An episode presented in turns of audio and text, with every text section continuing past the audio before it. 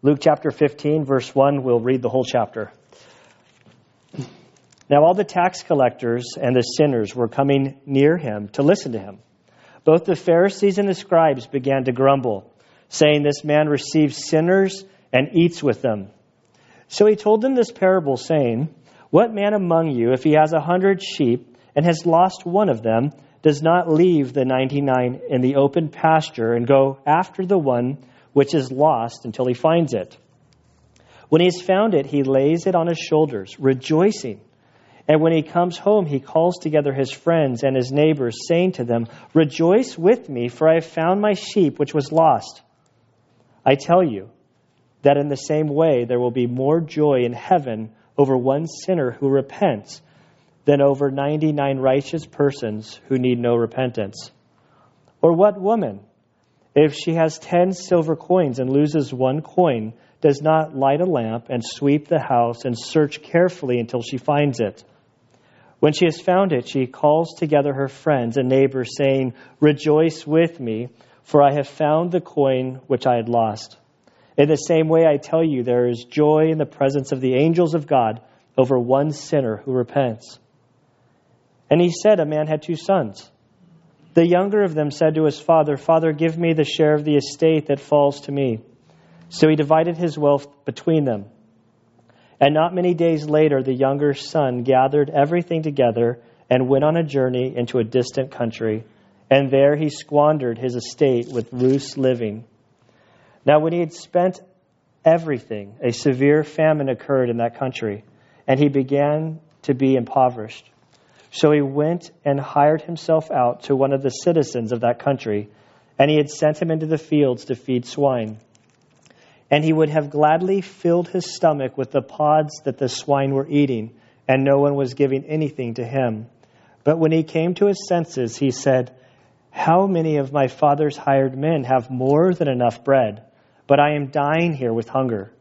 I will get up and go to my father, and I will say to him, Father, I have sinned against heaven and in your sight. I am no longer worthy to be called your son. Make me one of your hired men.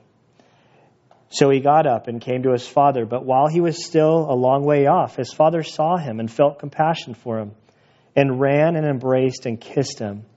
And the son said to him, Father, I have sinned against heaven and in your sight. I am no longer worthy to be called your son. But the father said to his slaves, Quickly, bring out the best robe and put it on him, and put on put a ring on his hand and sandals on his feet, and bring the fatted calf and kill it and let us eat and celebrate, for this son of mine was dead and has come to life again. He was lost and has been found. And they began to celebrate. Now his older son was in the field. And when he came and approached the house, he heard music and dancing. And he summoned one of the servants and began inquiring what these things could be. And he said to him, Your brother has come, and your father has killed the fatted calf because he has received him back safe and sound. But he became angry and was not willing to go in. And his father came out and began pleading with him. But he answered and said to his father, Look, for so many years I've been serving you, and I've never neglected a command of yours. And yet you have never given me a young goat so that I might celebrate with my friends.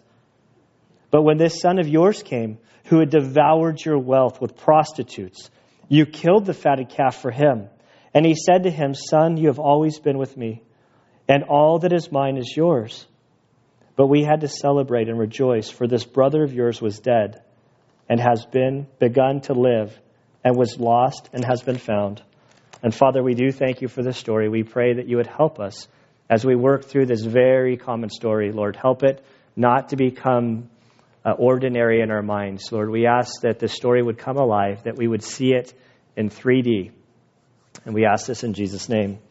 Amen. So, kind of backing up, it's been it's been a, a few, like a month or so, since we've been in this story. Um, up here is the map of Israel. The very north, there's a lake, the Sea of Galilee. Um, it's a very top portion of this map. The Sea of Galilee is in the, the area or the region of Galilee. You can see it's kind of a different shade color. Most of Jesus' life he spent in this little area, traveling, growing, learning um, within that small little area. when his public ministry started at his baptism, he continued to stay in this area and to teach, um, to do the things that we know of in the Gospels. The exceptions were that three times a year for his whole life, he would journey south um, from the Sea of Galilee going south. There's a river called the, the Jordan River. It flows into the Dead Sea. At the northern end of the Dead Sea, there's Jerusalem. He would come to Jerusalem three times a year to do all of the festivals. A few chapters ago in Luke, Jesus begins to make his turn where he's, he's heading towards Jerusalem for the last, um, the last time.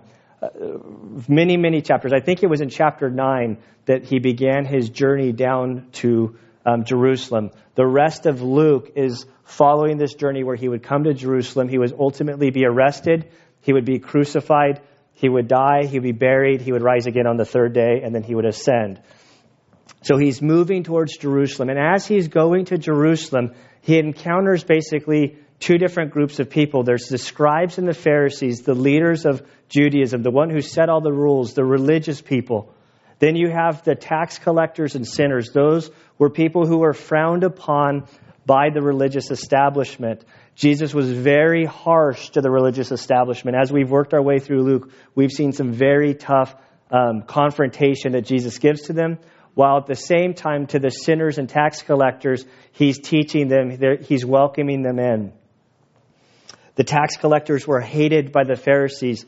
The tax collectors were essentially Jewish people who had as the way the, the religious Jewish people, or all the Jews, kind of felt that they had betrayed Israel, came under Roman authority, and then Roman authority gave them the permission to basically strong arm people out of their money. We don't need a lot of explanation to understand how you feel about the tax man. But it was worse back then. I mean, it was really bad. It was anything that they could extort, they gave, they gave to Rome, and they could skim off the top any excess that they could gather. And so in our story, it, the chapters we have to remember were not put there by God. The chapters and verses were put there in the 1500s by a French man and very helpful for us to navigate the, the, the, Bible that we can say, hey, go to Luke chapter 15. The divisions aren't always necessarily um, like a division of thought. And especially in this story, if we go to the beginning of Luke chapter 14, we've had a month off. And in the first verse, we see that it happened when he went into the house of one of the leaders of the Pharisees on the Sabbath to eat bread, and they were watching him closely. And there in front of him was a man suffering from dropsy. So here's this big setup that they had set Jesus up. They invited him over for lunch on a Saturday. He's not supposed to do any healings. Jesus would ultimately heal this guy. It would terribly offend the Pharisees and scribes. And Jesus begins addressing them to this very strong servant, calling them to follow him. In verse 11, we see, For everyone who exalts himself will be humbled, and he who humbles himself will be exalted. So we see this kind of this paradigm shift from human standards to God's standards, that the bottom will be, the last will be first, the first will be last. Moving down to verse 27, Jesus says to this group, Whoever does not carry his own cross and come after me cannot be my disciple. Jesus hadn't been executed at this point. The cross to us, it's, a, it's almost a jewelry, a good luck charm. But during this time, when they would carry their cross to execution, carrying the cross was symbolic. I don't know that the prisoners or those that were executed would agree, but Rome said by carrying the cross, what you were doing in essence was submitting to Rome and saying, I was wrong, Rome is right, I'm carrying my cross to execution. So there's this idea of submission. And Jesus is saying, carry your cross, submit to the things that I'm saying. If you don't, you can't be my disciples. Now, these are strong words. Many would have turned away. Down in verse 33, he ups the ante. He says, So none of you can be my disciples who does not give up all his own possessions. Therefore, salt is good, but even if salt has become tasteless, with what will it be seasoned?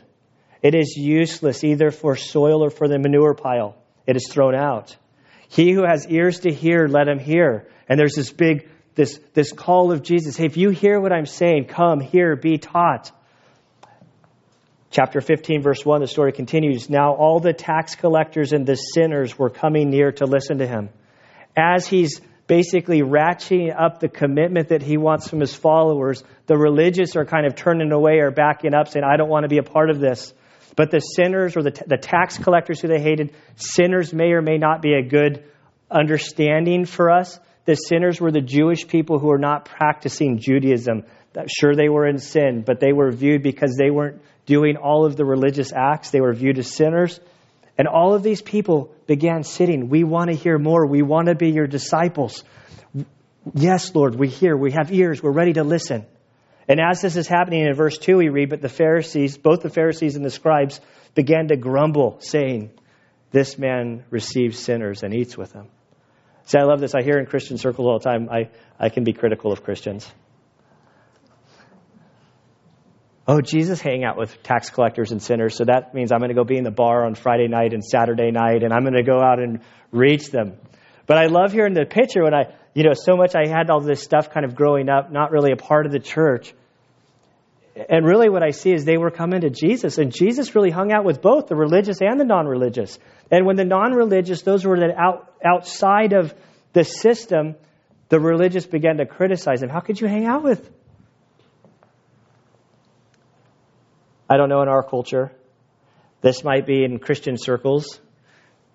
All of a sudden, a bunch of Democrats come in. I've heard Christians say, How can you be a Christian and be a Democrat? It's kind of crazy. I don't think that God endorses one or the other. But there's this idea, like this divide that we've kind of created our system, and those outside of this system, they can't love God. And this is what they're doing. He's sitting with them and eating with them. They're sinners. Of course he would. Back in Luke chapter 5, it's up there, 27 through 32. We're not going to read the story. But Matthew, the tax collector, had come to Christ. He'd accepted Christ as Savior. He changed his way and he says, I'm going to throw a big party. He'd been so good at basically taking money through taxes that he had a huge house. He had all kind of resources. He could invite all of his tax collector friends, Jesus and the disciples, and he throws a huge bash for them. And the Pharisees and scribes are they're grumbling again in that story. And Jesus looks at them and says, Listen, the healthy don't need a physician, the sick need a physician. I came to heal the sick. Later in um, Luke chapter 7, some of you have been teasing me since June. I'm okay with it. It was a snot sermon for those of you that were here. The fa- I, was, I guess I got too much into that story. But Jesus was invited over for lunch.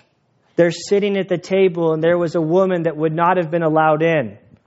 She basically busted through to go to the dinner. And when she got to Jesus' back, as he'd be laying out with his feet on one end and his head on the other, his elbow up, she gets behind him and she's so overwhelmed with his love and who he was that she basically just started the fountain unleashed in tears and emotions. And she was going to crack a little bit of lotion, but I kind of think tears and snot and all kind of stuff started dripping on him. Then she panics and she goes down and she lets out her hair, which in that culture, that you only, you got married and you only let down your hair in the privacy with your husband in your own house. And so she does this very provocative thing and lets out her hair and starts, she's just panicked.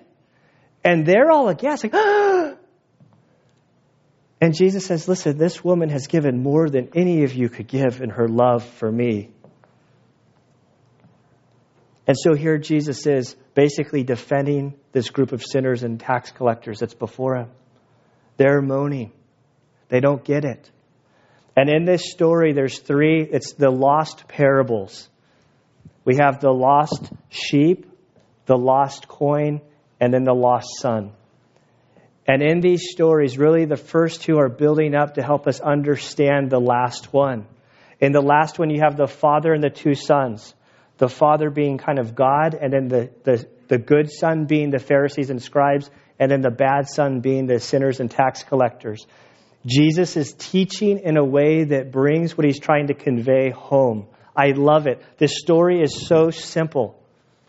There's nothing complicated about this story.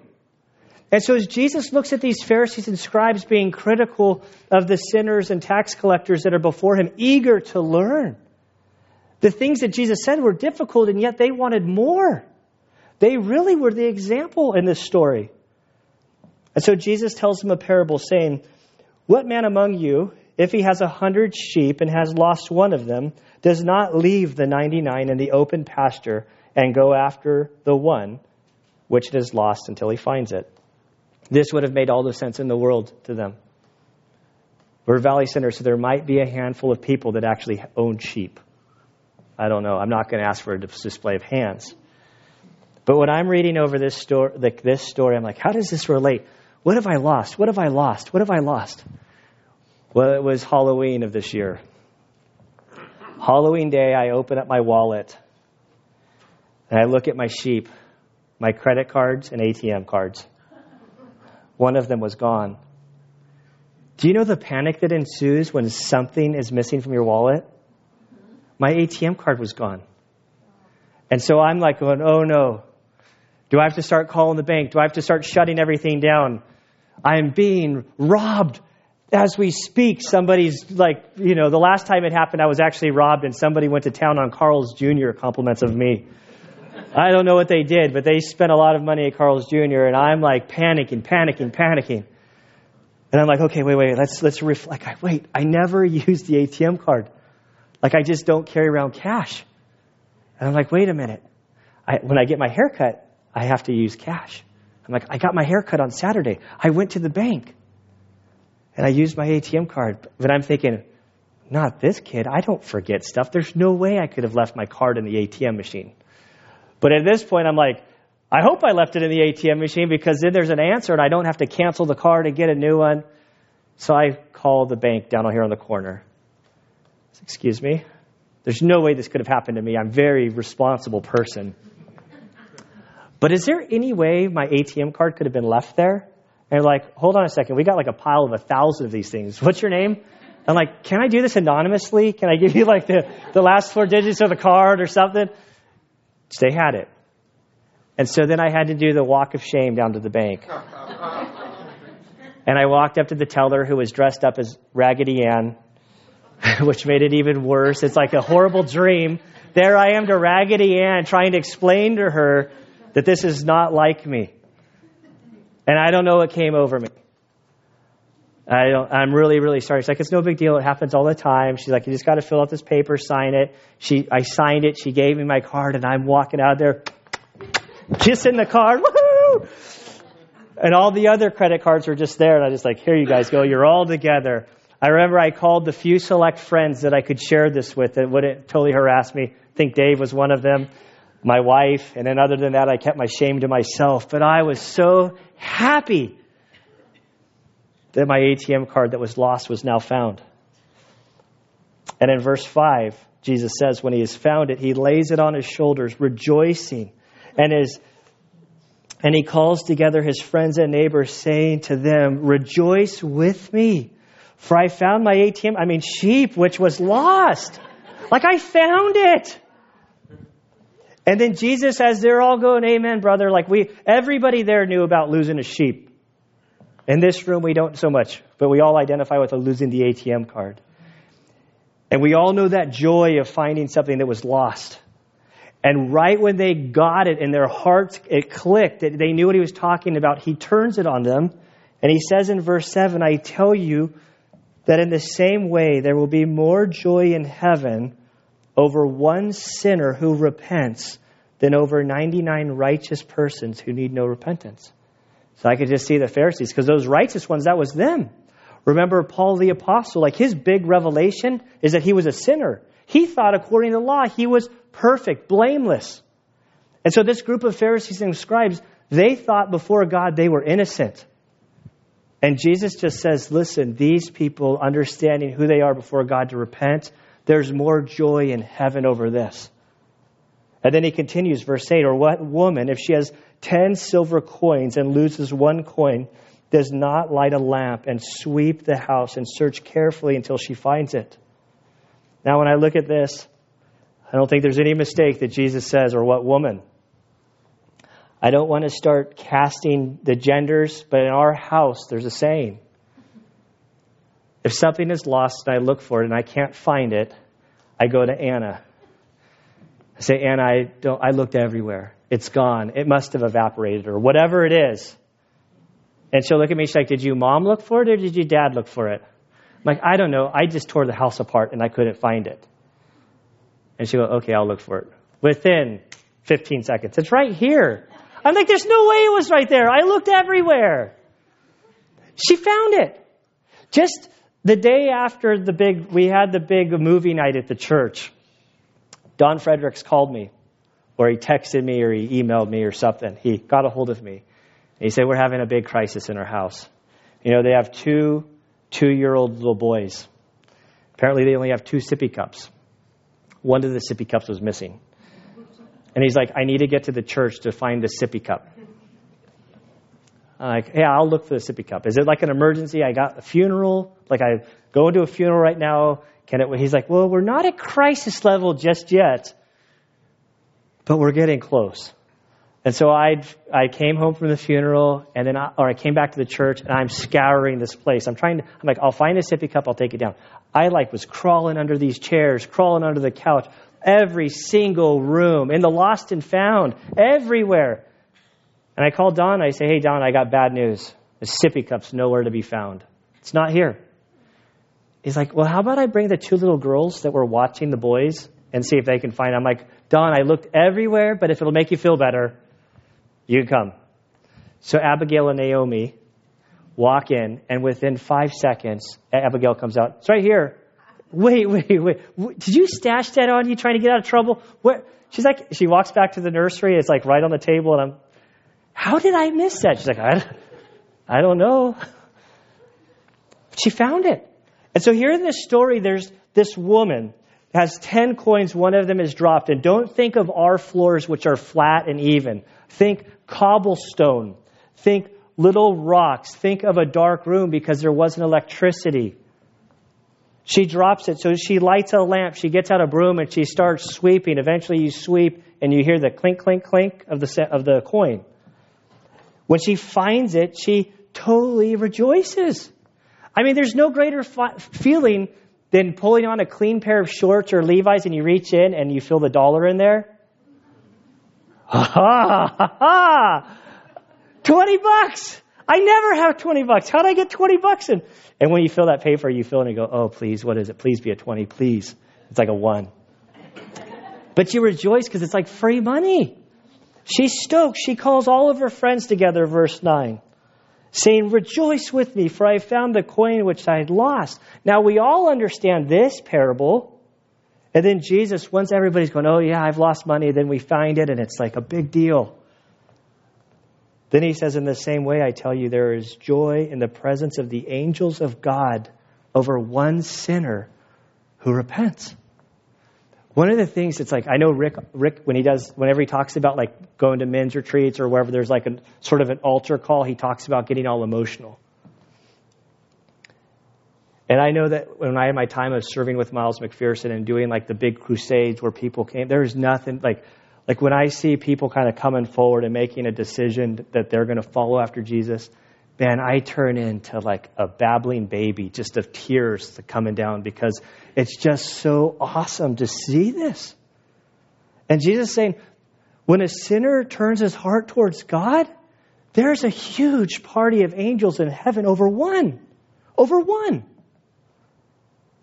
And I don't know what the Pharisees and scribes are doing at this point, as there's all the sinners and tax collectors at his feet. There are the people scowling in the background. I'm guessing that they're getting more upset because the picture is very clear here. And so then Jesus goes to tell the longest of these three little parables of the prodigal son.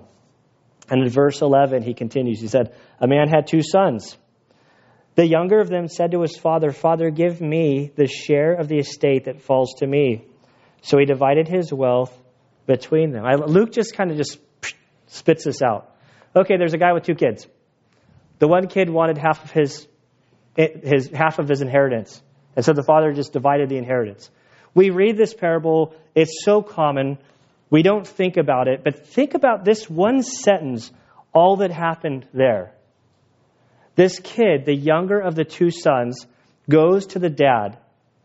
And what he says in essence is, I wish you were dead so I could have my money now. You're holding up my life. I don't like you. I want no relationship with you. But I want the material blessing that you have to offer. And then the dad, like, I don't have sons, but I can guess how I would react. If I had two sons that were like teenage age, and the one says, Hey, dad, I pretty much hate you and wish you were dead so I could get all the stuff so I could go party, I'm pretty confident that I would say, um, The front door's right there. Yeah. Don't go away mad. Just go away. Go learn what it means to grow up. That's right. all the guy, all the dads with sons, Amen, brother. Justin's back there going, Yeah, I know. Here's his dad. but what does the dad do? Like this kid just doesn't. His this guy divides his estate and he gives half to one son and half to the other son. This is like I mean, this is gracious, I think. I mean, like, it's more than gracious. Like, there's mercy, there's grace. Jesus is setting up the Pharisees to hear this perfect, un- like, picture of what God's grace and favor actually means to us on practical terms. And, and people do this to God all the time. I don't want to follow your rules. I don't want anything to do with you. I like having fun but I want all of the material blessing that you can offer my health, my, my wealth, whatever it is. I want that, but I want nothing to do with you. And so this dad does it. He divides the estate between the two of them. In verse 13, we read, And not many days later, the young son gathered everything together. He, wasn't going on a little vacation. He took everything. He packed up shop and he was leaving, never to come back. And he went on a journey to a distant country, and there he squandered his estate with loose living. So he took his wealth and he left. When I read this story, I remember as a, my very first SEAL platoon, there was a guy who I will leave his name out of it. His dad was extremely wealthy. I forget exactly what his dad did. I think he was a scientist of some level that had broken some big thing and, and was a multi millionaire. And his dad died while we were in the first platoon. And this guy, he was an E5 in our platoon, and he, he came into like, it was somewhere between a million and two million dollars. And it was awesome. Like there I was, 21 year old gunner with this guy who just became like a, a millionaire. He was so much fun to hang out with. I mean, he bought he bought like a fleet of Mustangs, like this whatever, like the Mustang Cobra. And then we would travel compliments of the government, but we would go to these places and he was just like, money was going everywhere. And so we, it was so much fun. We were, just, I was not a believer and we were in his wake and just somewhere along the line, he goes, Oh, I should probably talk to somebody about managing this money. And I'm like, Well, my dad's a financial advisor. He'd probably talk, he, you know, he loves SEALs and he'd be happy to talk with you. So I set up an appointment with him and my dad he met, he met my dad. I saw my dad like a week later. I'm like, hey, how'd that meeting go? He's like, he's going to have all his money's going to be gone with it, within a year, mark my words. And I'm like, okay, well, it's going to be a fun year in this platoon, you know? And I like that's, that platoon ended, and a couple years went by, and I saw him, and I was like, hey, what's so serious about you? He's like, uh, why aren't you lifting it up still? He's like, it's all gone. It's all gone. It's even more than gone because when you inherit a million dollars, your line of credit gets like exponentially greater. And he'd basically bought all of this stuff on credit, and now he had to like file bankruptcy. And all of us who are just like on Navy pay, we seem like the millionaires after he went through all of his stuff. This is exactly what this son did. He goes to this distant land. He's partying up. He's a life of the party. Everybody loves him. And then all of a sudden, he squandered everything with loose living. Now we come to verse 14 life after the money is gone. Now, when he'd spent everything, a severe famine occurred in that country. So not only did he spend everything he had, suddenly now they're in a, in a recession, no food. And he began to be impoverished. He was starving. So he went and he hired himself out to one of the citizens of that country, and he sent him into the fields to feed swine. And he would have gladly filled his stomach with the pods of the swine were eating, and no one was giving anything to him. So it's kind of he, I, he, even though he wasn't really a religious practicing Jew, here he finds himself in a country where now he's taking care of pigs. This would have been the most demeaning thing he could have done. And he's carrying his slop out to the pigs to throw the slop to the pigs for them to eat. And he's so hungry, he's looking at the slop that the pigs are eating, and he says, I would so love to get in there and eat that slop with them. We think we have standards for what we will eat and what we won't eat. But when you get hungry, you'll eat anything. When I was my junior year, I got sent away to Bad Kids, kids Camp. It was a pretty awesome summer. But They starved us. It was like three different phases of like hiking through Utah. Towards the end, they gave us some more freedom. We were still hike, we were still starving, but they, I, I, in hindsight, what they were doing is they were trying to add a little more rice into our diet because we were going to graduate. And we got to one of these places where there was a huge campground. It was a lake. I remember that it had just rained and all of the campers had cleared out. So it was like the day after a big party in a campground. They told us, okay, you can go collect some firewood. We snuck out to go get our firewood. But we're like, hey, we're going to go hit up some of these other camps that have cleared out. Let's see if we can find any scraps. My lowest point of life, we came to this fire pit. It had just rained. But in the ashes, there was a three quarter remnant of a hot dog bun. And I kind of remember looking at it going, it looks pretty good. And the two of us that were there, we kind of are looking at each other. We're going in. we pulled out that soggy, kind of mildewy three quarter hot dog bun, divided it up evenly, and scarfed it. It was the best tasting hot dog bun I'd ever eaten. I think of that every time we I eat hot dogs. So you'll know what I'll be thinking. This is where he is. He's starving. This slop that the pigs, the pig was a vile animal, let alone to eat the food that they were eating. He would love to have this. Verse 17, but when he came to his senses, it's literally himself. Like he's sitting there in the midst of his lowest low, and he realizes how good his dad is. And he said, How many of my father's hired men have more than enough bread, but I am dying here with hunger? I will get up and go to my father and will say to him, Father, I have sinned against heaven and in your sight. I am no longer worthy to be called your son. Make me as one of your hired men. This is his big battle plan. There he is at his very lowest point in life. He's going to go back. He's going to humble himself before his father. He's going to tell him that he's sinned against God. He's sinned against him. He doesn't even want to be a son again. All he wants to do is to be brought on as a slave because that's better than his conditions there. And so he, in verse 20, makes the journey back. So he got up and came to his father. But while he was a long way off, his father saw him and felt compassion for him and ran out and embraced him and kissed him. So here the son comes from a distance. The father can see there's this this homeless looking guy. I don't know if he had shoes on, but the story says that they kind of gave him like a robe and shoes and a ring and got him dressed up, and he's a mess. The father realizes who it is, maybe by the gait of his walk or, or his looks, something. And we're told that his father had compassion. And in his compassion, when he sees his son, he doesn't wait for his son to get there. He runs to his son. He embraced him and he kisses him, his boy. And as he's picking up his son, I imagine the son to be looking down at the ground in shame. Like, had he sinned against him? Who is he? How can he be treating me like this? And remember the bigger picture. Jesus is saying this the sinners and the tax collectors who the Pharisees and scribes said there was no hope for them with God.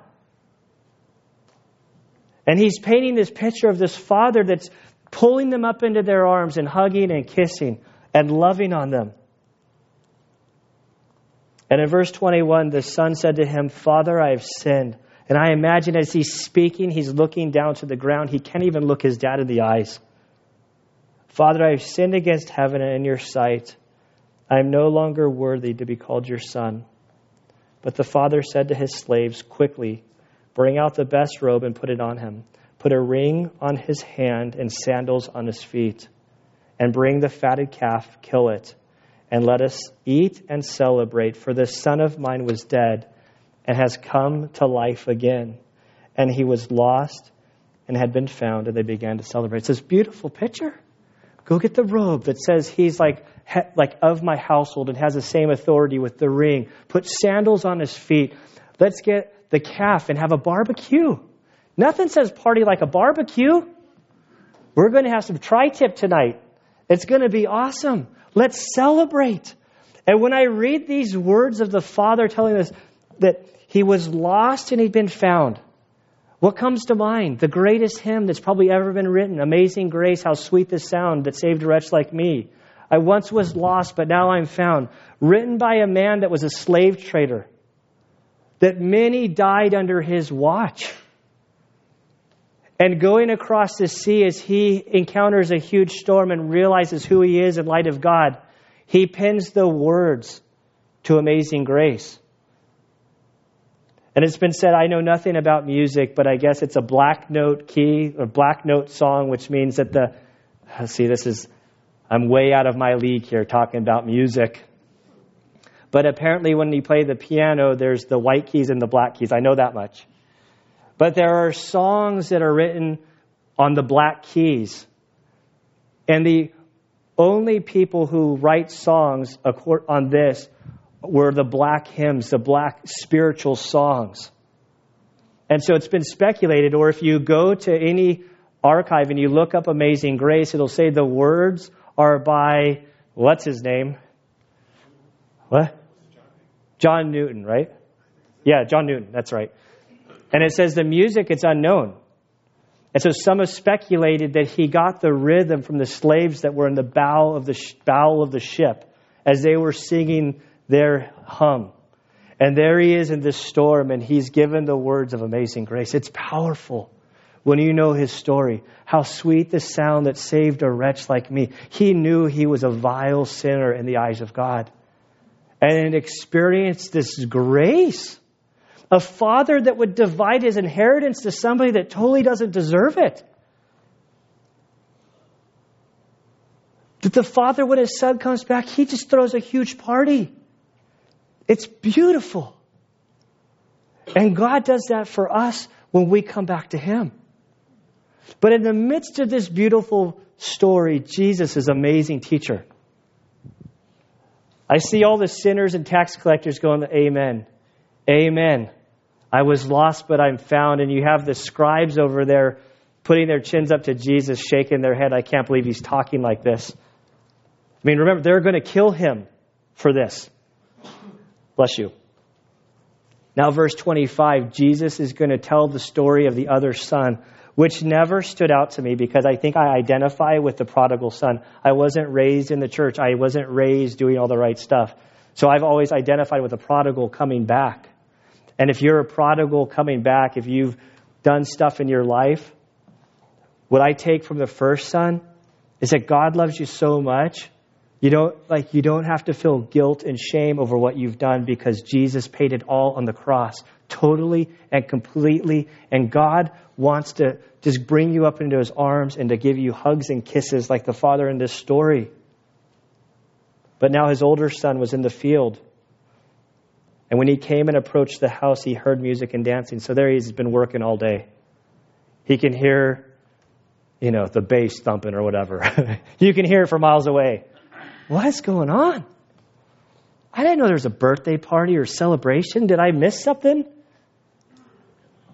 So then he calls one of the slaves and says, Hey, what's going on?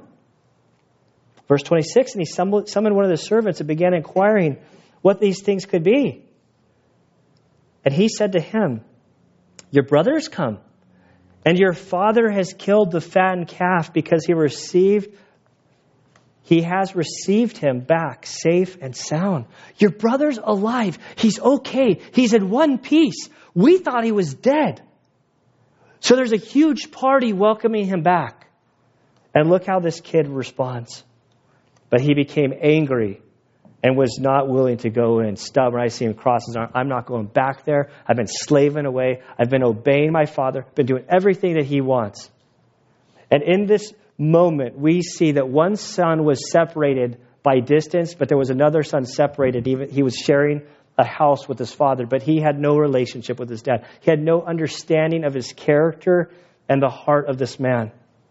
And he's having a temper tantrum hearing about the brother. And as this is going in, this dad who's celebrating with the one son that he came back, he understands because he can see his son in the distance. And he still pays attention to that other son. And he goes and he gets that other son and starts reasoning with the other son in the midst of the party. He came out and he began pleading with him. Like, son, don't you understand? This is a joyous day. Your brother is back.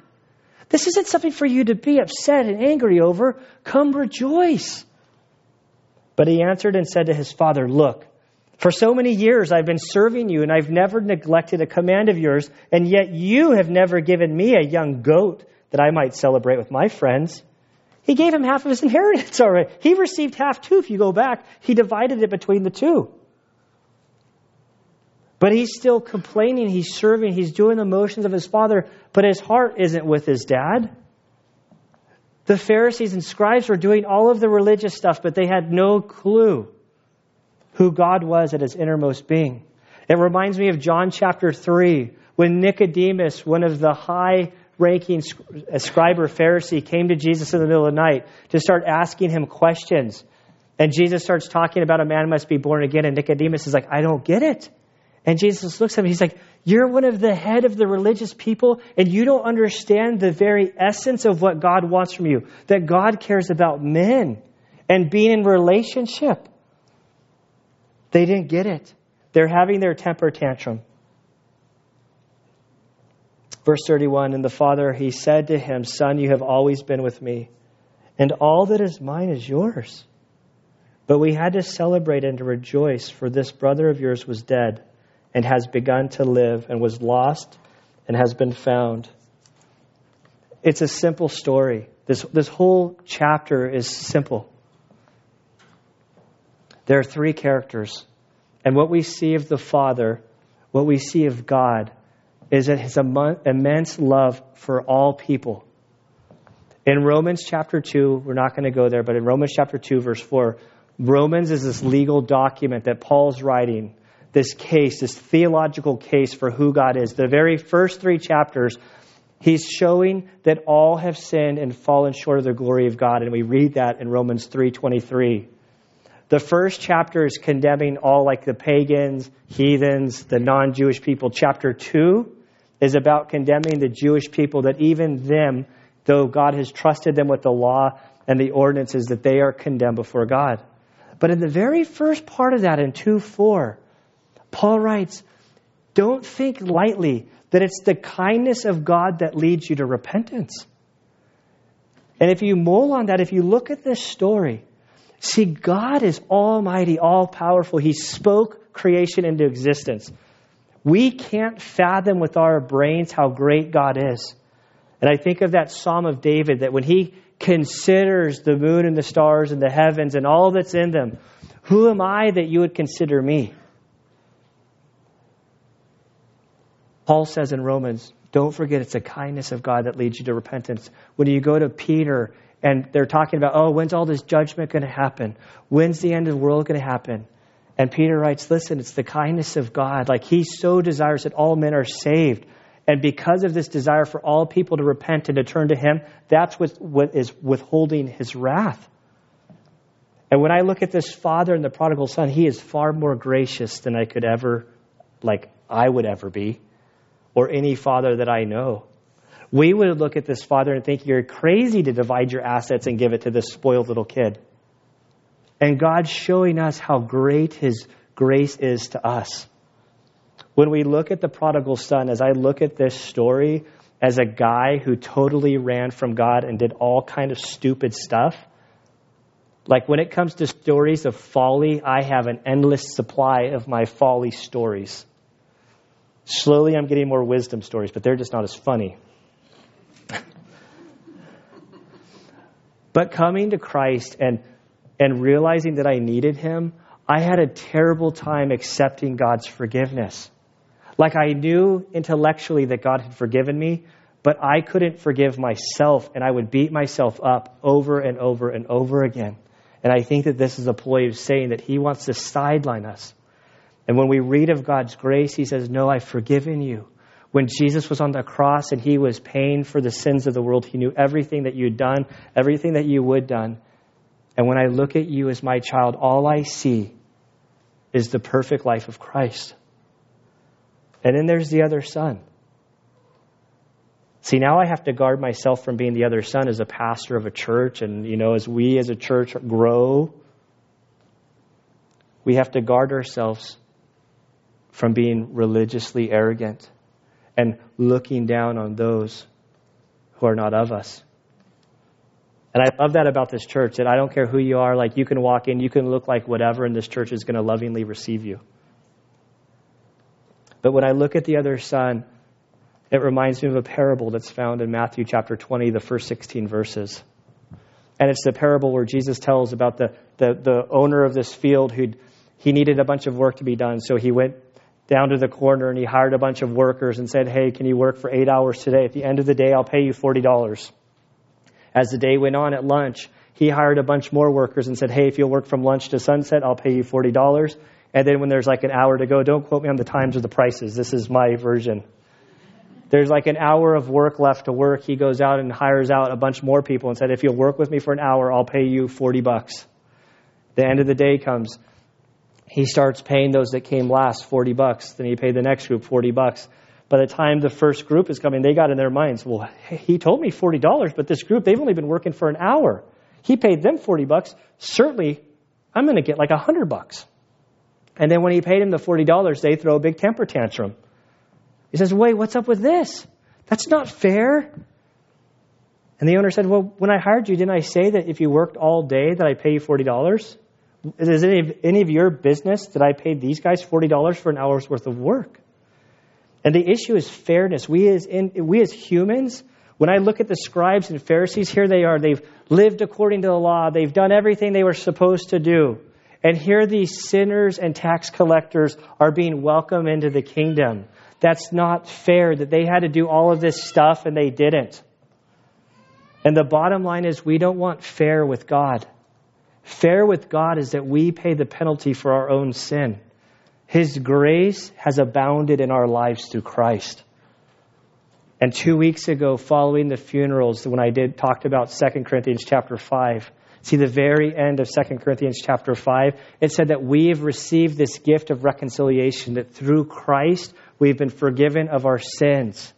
And as soon as we receive that forgiveness, then God says, okay, now I've entrusted you. You're now my, um, uh, what's the word I'm looking for? Ambassador.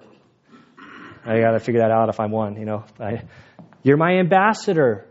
I've entrusted you with the ministry of reconciliation. Go out and share this reconciliation. And the Jewish leaders had totally missed this point. They'd taken that God had set them apart to use them for reconciliation, and they used it to, to puff themselves up. And so when I look at this story, we need to realize how good God is and how loving He is, that He's forgiven you of your sin through faith, grace alone. And then once we've received it, our mission then is to share this ministry of reconciliation, that we no longer view people according to the flesh. We view them through our spiritual eyes, meaning that every single person we encounter, every person who cuts you off and uses some international sign language, anybody who irritates you, all of your family, we no longer see them as people who irritate us. We see them as somebody who Christ died for. And Jesus loves them. And he wants us to share the good news with them. And Father, we do thank you and praise you for this day. I thank you for this simple story. Lord, it's awesome to think that you're actively pursuing each one of us. That every person that comes to mind that we know and love, you know them more, you love them more, and that you're working on reaching them. Father, I thank you that you're pouring out and investing in each one of us. Father, I pray for those, Lord, that maybe have not made their return to you in this room. Father, I pray that your kindness and your love would overwhelm them Father, that you would help them to see what the gospel means. We thank you that Jesus died for us. Father, increase our faith. Lord, help us to believe upon you. Father, I pray for those that maybe have believed but are struggling with past sins. Lord, I pray that you would help them to fully receive the forgiveness and to understand the grace that you've poured out upon them. Father, I pray that you would help us just to guard ourselves from legalism and, and seeing you as this two dimensional God. You have not ordained us, called us to be your cops, to give tickets to those that are um, running away from you. Father, help us to, to see people with your love. Lord, that you would give us the words to say that we would embody your love to them. We love you, Lord. We praise you. And we ask this in Christ's good name. Amen.